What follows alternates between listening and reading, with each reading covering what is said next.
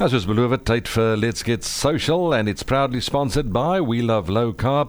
We Love Low Carb offer freshly baked homemade bread that's the best keto diabetic friendly bread on the market. They can also assist you with meal plans, advice, tips and more. Visit We Love Low Carb at 19 Curzon Street, Gans Plaza, Strand. En hy's in die ateljee ingeskarrel vandag hier so Richard Arendorf. Richard, goeiemôre. Goeiemiddag, hoe gaan dit? Nee, lekker.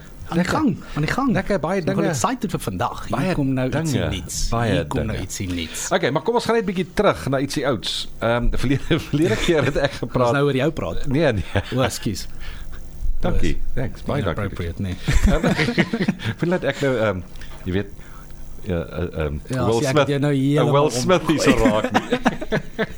Ehm um, anyway, ons het gepraat oor Elon Musk verlede keer ons gesê daar sprake dat hy moontlik sy eie Hmm. uh, sosiale netwerk gaan oopmaak en dit het toe nou nie gebeur nie, nê. Nee. Maar hy het wel in beweeg. Ja, in Twitter in, sy stronghold, sy uh, sy plek wat hy heel eers op aktief geraak het en bekend geraak het en daar is 'n ongelooflike agtereenvolging en gemeenskap wat hy al op Twitter geskep het en soos jy sê, hy het nou ingespring. So uh, Hy het dit net gekoop van net 2.9 miljard dollar. ja, ek dink dit was maar al. Ja, aan die volgende dag toe uh, sy shares werd 3.3 miljard dollar, so hy het so 0.4 miljard dollar gemaak oor 'n nag. Ja, moet moeilik wees, nee. Ja, seker maar sleg. Seker maar ouens, die ouens vir wie hy geld skuld moet seker maar 'n bietjie wag.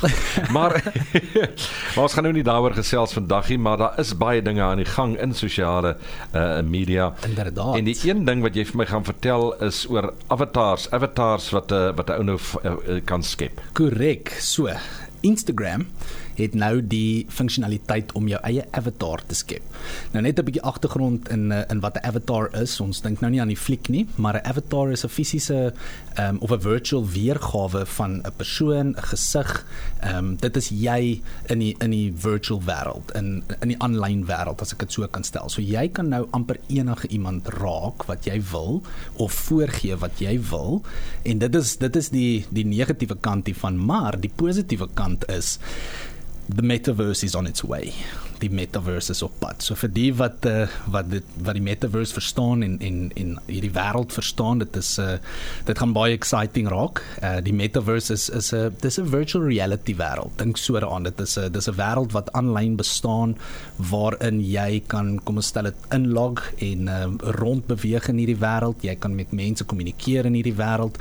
Maar wat dit interessant maak vir vir sosiale media en uh, natuurlik in in in my game is advertering. So one of these days we're going to be able to walk around in the metaverse and see brands maybe see products that we're we're used to seeing in the real world but now in the virtual world so think about car companies Subaru just had an advert now. It's not going to be long from now where uh, you can jump into a virtual reality world and actually interact with a vehicle, you know, walk around the vehicle, open the doors, and, and really get a feel for the vehicle in a virtual space. And this is what's opening up the potential for, for what's to come. Avatars are only the first step, but it's the it's the first indication of uh, of the metaverse that's that's well on its way.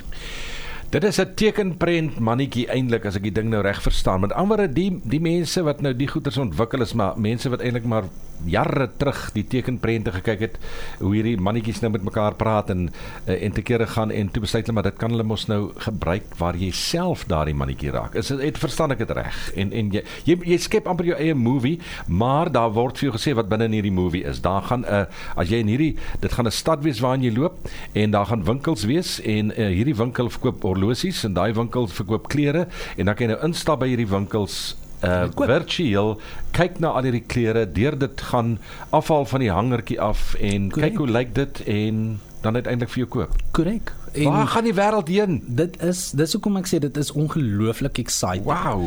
Want daar's ewe skielik en no pun intended, maar daar's 'n hele nuwe wêreld op pad. Daar's 'n hele nuwe manier om om te integreer en en met sosiale media betrokke te raak. Net om terug te kom by jou punt, ja, tot 'n mate jy kan dit amper so sien, maar 'n mens moet eerder dit sien vanaf die vanaf die punt van wat is sosiale media nou? Jy maak 'n app oop en jy kan 'n paar foto's en video's sien. Hierdie is 'n nuwe manier om sosiaal te raak. Hierdie is 'n manier om buite of, of in hierdie virtual wêrelde rond te beweeg en goederes te koop en mense te ontmoet en ek meen daar daar's daar selfs al ehm um, twee twee groot virtual reality wêreld ag eh, metaverses wat bestaan waarin jy kan gaan dobbel, waarin jy huise kan koop, waarin jy ehm um, land kan koop. En van die van die land wat al verkoop is in hierdie metaverses is uh, dieder as as uh, property in San Francisco of in New York. So die property bestaan nie, maar jy kan dit koop. Korrek, dit bestaan. Dit is dit is jou stukkie erf daai in die in die metaverse. O, maar nie op die aarde nie. Nie op die aarde nie, in die virtual reality wêreld. Yeah. Dit is ongelooflik. So jy gaan net vir jou stukkie, want ek weet dat al die uh, stukke van die maan begin verkoop. Jy kon vir 'n plot op die maan koop op ja, die stadium. Ja, hoekom nie? En ek weet daar was 'n uh, daar was 'n tydjie terug was daar iemand um, ook op julle op julle stasie gewees wat gepraat het oor NFTs. Nou as jy baie betrokke is in die in die kripto wêreld en jy verstaan NFTs, kan jy al begin sien wat kom. Jy gaan in die toekoms kan rondstap in die virtual reality wêreld met 'n one of a kind horlosie of 'n one of a kind hemp of 'n 'n NFT wat jy kan ronddra in hierdie wêreld om jouself te skei vanaf ander mense. Wow, en dan kan betaal met Bitcoin. Jy kan gaan kan betaal. Sien virtuele geld gaan jy gebruik. Afhangend van wat se wat se virtual wêreld jy in beweeg en wat se metaverse. Facebook het hulle eie metaverse, so jy sal heel moontlik met Facebook se se ehm um, digitale currency werk. So daai is ook nog op pad. So daar's wow.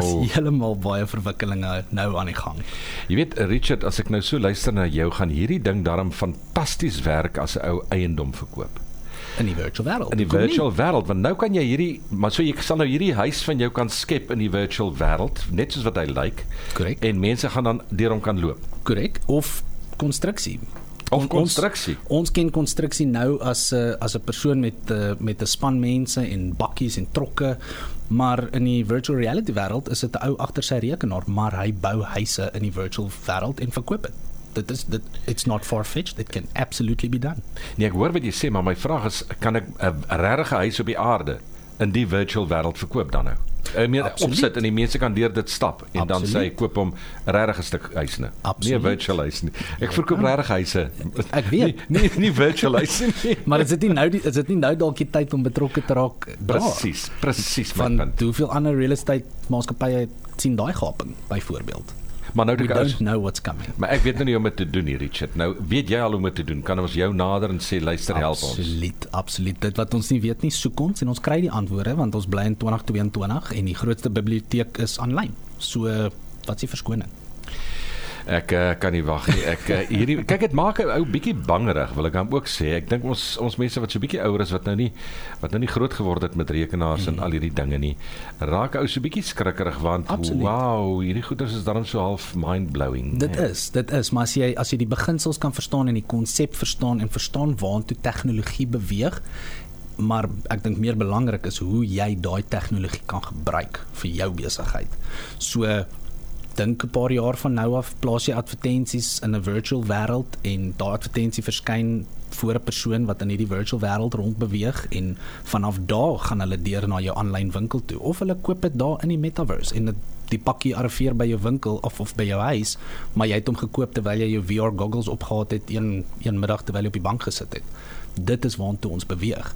Weg is die dae of binnekort waar jy fisiese produkte moet sien. Daar gaan altyd 'n nut wees om om 'n produk fisies in jou hand vas te hou. Nothing can replace that feeling. Mm.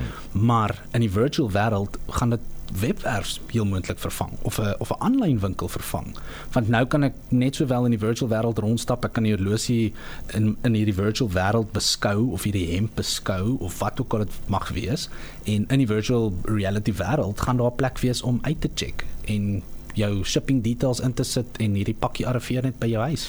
Richard, maar daai probleem het hulle ook al half opgelos, ehm um, want as jy aanlyn 'n ding nou koop en jy's nie tevrede daarmee nie, kan jy hom altyd terugstuur. Daar's nooit 'n hulle hulle 'n return policy van jy jy vervang jy stuur hom terug en ons vervang hom vir jou met met, met 'n ander produk of of iets van die aard. So daai gaan in die virtual wêreld ook maar wees. Jy gaan hom voel en kyk en jy hou van hierdie hemp en jy koop hom en as jy nie van hom hou nie, stuur jy hom terug en dan het jy nou niks verloor nie. Absoluut. So daai daai ding is oorkom. Dis net 'n nuwe manier van tegnologie gebruik en die die woord wat wat die ehm um, vir vir die wat wat ken en verstaan, it's web 3 dit is waartoe ons beweeg. Dit is die volgende weergawe van die internet. So dis 'n bietjie tegnies, bietjie dieper en daar's baie debat en gesels daar rondom en dit is waar kripto inkom en blockchain en al hierdie verskillende tegnologies wat saamgesmelt kan word om hierdie nuwe wêrelde te skep waarin mense kan rondbeweeg, waar mense kan soos ek sê met mekaar kommunikeer, maar in hierdie wêrelde rondbeweeg, huise koop en karre koop en NFT's koop en uitruil met mekaar. Soos ek sê daar bestaan al klaar online uh, casinos in van hierdie virtual wêreld waar jy fisies kan inloop in die casino in in hierdie virtual world en jy kan begin slot speel of poker speel en jy sit langs 'n ou wat dalk in New York sit en hmm. langs 'n dame wat dalk in Parys sit. Daar's soveel moontlikhede. Jy kan dit net nie glo nie. Dit hierna gesels ons verder. Ons is besig met Richard Arndorf. Let's get social. Hoe social sosiale media jou besigheid kan help. Richard Arndorf is nie atleet Richard. Ehm um, ek ek ek het gepraat van web 3. Dit beteken nou sekerlik is 'n driedimensionele situasie hierdie avatar ding, nê? Nee. Nie heeltemal nie. Web 3 is die volgende weergawe van die internet in terme van hoe die internet ehm um, funksioneer, ehm um, wat alles beskikbaar is. Kyk, die die huidige ehm um, internet wat ons ken, het sekere beperkings. Daar's sekere tegnologie wat ons nie kan toepas nie. Daar's sekere dinge wat mense wil doen wat nie ehm um, kom ons sê gesupport word deur deur die huidige tegnologie wat Web 2.0 is waarop ons tans is.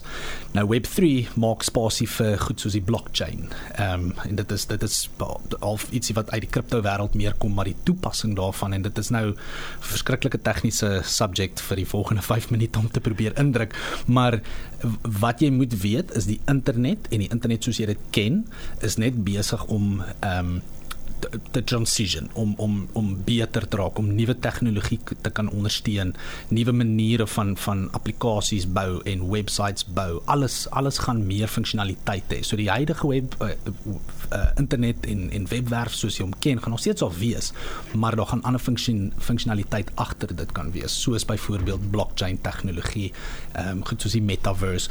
Al hierdie goed, jy moet verstaan dat hierdie goed met mekaar moet kan praat. Jou aanlyn winkel praat byvoorbeeld met Facebook. Maar jou metaverse kan byvoorbeeld nie dalk praat met iets op die blockchain wat nodig is om 'n sekere tegnologie te kan handhaaf of 'n sekere ehm um, item beskikbaar te kan maak in die virtual space nie. So dit is 'n baie high level ehm um, vinnige verduideliking van van web3, maar web3 is is om hierdie nuwe wêreld te kan ondersteun en hierdie nuwe tegnologie te kan ondersteun en die wêreld waantoe die wêreld beweeg. Maar jy weet as dinge teen hierdie tempo beweeg, uh, dan wonder 'n mens wanneer gaan dit gebeur waar jy in hierdie virtual wêreld, jy gaan nou stap daar rond stap en dan gaan jy nou fisies die parfuum kan ruik wat jy wil koop of die uh, jy weet verstaan jy gaan fisies kan vat aan die ding en jy gaan kan voel hoe voel dit Ek dink nie dis far fetched nie. Ek ek dink dit gaan nog 'n rukkie wees voordat ons uh, die sintuie reg kan inbring. Kyk, ons het nou al, al reeds klank en sig kan ons kan ons al reeds. So dit is al klaar 2 uit die 5 sintuie. So gevoel om aan iets te kan raak, dit ek seker dit is net 'n kwessie van tyd voordat een of ander visionary iets uitbring wat daai sintuie ook beskik of uh, kan beskikbaar kan maak, maar wat, wat ook gebruik kan maak van daai sintuie in hierdie wêrelde. Byvoorbeeld reuk. Ek meen ek ek is nou glad nie 'n visionary in terme van hierdie tipe goed nie, maar ek kan nie dink dat dit moeilik sal wees om 'n om 'n masjien of iets te kan ontwerp wat sekere reuke kan namaak. Ehm um, ek meen hulle doen dit elke dag met die 100 miljoen verskillende parfume wat op, die mark is. En dit alles bestaan net uit chemikalieë uit. Dit is net daai mengsels van chemikalieë. So 'n klein masjien wat sekere reuke kan maak, gaan vir jou daai virtual worlds net soveel meer ehm um, ek wil amper sê indulging maak. Jy, jy gaan amper soveel meer uh, betrokke raak in hierdie virtual worlds omdat al jou sintuie gebruik uh, gebruik word. So dit bestaan nie sover ek weet, maar ek meen om rond te beweeg in die, in hierdie virtual wêrelds, dit bestaan al klaar want ja. jy kan net 'n VR goggle aantrek en iets soos 'n Xbox of 'n PlayStation remote gebruik om rond te beweeg of as jy geld het en jy hou van speelgoed, kan jy vir jou 'n platform kry waarop jy letterlik kan rondbeweeg en jy staan stil maar jy jy loop is amper soos 'n treadmill wil ek amper stel. En ehm um, daardeur beweeg jy deur hierdie virtual worlds. So dit is nie lank nie. Dit kom. Jy sien ek as ek net slim was, ja, dan kon ons met weet kon ons 'n suites ontwerp en dan kan jy net so dink hoe gaan dit vir die Praat jy? Nee. Praat jy? Dan kon mens nou afgetree het ook nogal. Uh maar maar Richard, uh, ek dink tog dit dit maak 'n klomp mense bang. Uh want jy weet ek meen die ouer garde wat nou nie groot geword het byvoorbeeld met rekenaar nie. Van daar af, ek meen waar het jy gedink vroeër jare 1960 dat daar is uh, jy gaan met iemand kan praat oor 'n telefoon sonder dat daar 'n lyn tussen jou en daai persoon is. Mal. Wel, uh, sonder om 'n posduif te stuur wanneer, kan jy met mekaar kommunikeer. Presies, maar wanneer is die telefoon, die lyntelefoon uitgevind? Selfs daai tyd het jy nie geweet jy gaan met iemand kan praat deur 'n draad nie. Ongelooflik. En kyk waartoe dit beweeg. Ek weet, dit is ongelooflik. Ek dink die die vraag is ja, daar daar daar is mense wat sal bang wees, maar jy moet verstaan hierdie hierdie is tegnologie wat besig is om te ontwikkel. Dit is waantoe die wêreld beweeg. So die vraag is nie dat jy moet bang wees nie. Jy moet verstaan hoe hierdie goed werk. Ek kon dieselfde vraag gevra het, was julle nie bang toe die die eerste TV uitgekom het nie? Wat gaan word van die kinders? Hulle gaan nou nie meer buite speel nie. Maar dit is nie nou meer 'n issue nie. Ek nou, was ek was nog kinder daai tyd. en toe die My, eerste my ma het geworry daaroor. en toe die eerste MySpace uitgekom het of Facebook uitgekom het, het almal gedink o, sosiale media, dit dit is nou die volgende ding. En kyk waar is ons nou?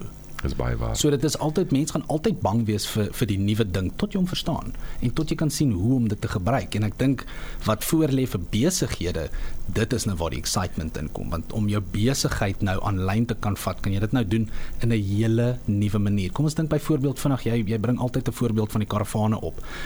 Nou kan jy, kom ons vat 'n voorbeeld, jy stap in 'n karavaan plek in in die virtual wêreld met jou goggles aan en jy kan al die verskillende karavane sien en binne hulle rondloop en rondbeweeg en jy weet inligting oor hulle kry terwyl jy actually met dit interact in plaas van om jou karavaan nou te kies op 'n tradisionele rekenaarskerm. Dink daaraan. Verseker is dit beter op daai manier, maar die beste is maar nog steeds om binne die ding binne die ding te klim. Sure. so dis te ry met jou Jy gaan kar. hom ons, jy gaan as jy hom nou gekoop het. Ja, dan klim weer. Richard altyd interessant. Baie dankie vir die gesprek. Ons praat weer uh, volgende week. Ek Ons tyd is uit. al weer uit. Baie dankie. Dankie vir jou. Thanks.